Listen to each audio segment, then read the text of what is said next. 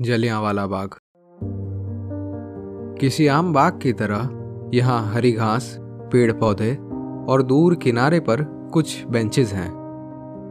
और किसी आम टूरिस्ट स्पॉट की तरह बहुत से लोग, जो अपने पूरे फ्रेंड लिस्ट को आज दिखा देना चाहते हैं कि वो कितना एंजॉय कर रहे हैं।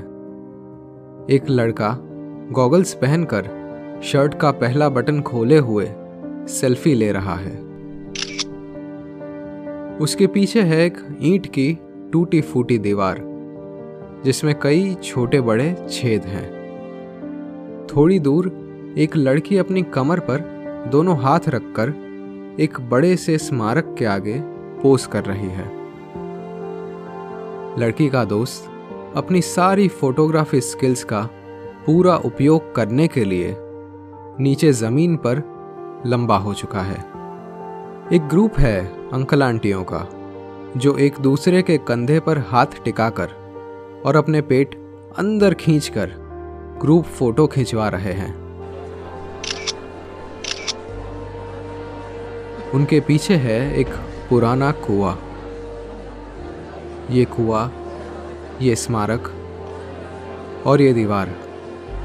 इन लोगों से बहुत कुछ कहने की कोशिश कर रहे हैं। लेकिन फ़ोटो खींचने खिंचवाने के शोर में उनकी आवाज़ दब रही है। दरअसल सब इतिहास को पीठ दिखाकर खड़े हैं।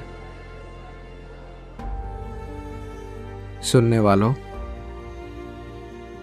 मेरी विनती है आपसे कि आप जलियांवाला बाग आना और जब आओ तब सुनना कि ये जगह आखिर क्या कहना चाहती है।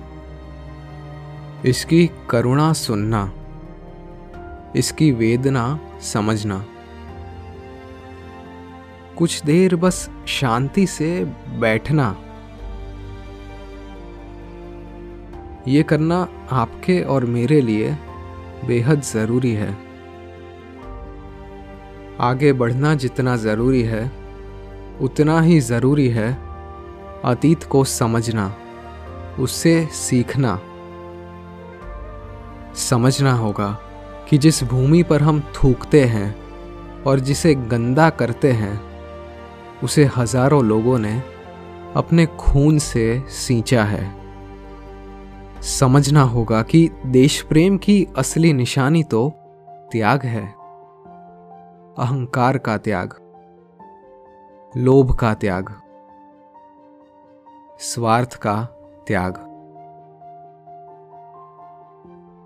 और स्वतंत्रता का असली मतलब है अपनी पहचान में आत्मविश्वास होना। तुम दुनिया घूमना, आगे बढ़ना, नई सभ्यताओं के बारे में जानना और उन्हें अपनाना, लेकिन यार आज़ाद रहना। अपनी विचारधारा से। भारतीय रहना, धर्म और कर्म से। और इस मिट्टी को किसी तरह अपने साथ रखना। जय हिंद।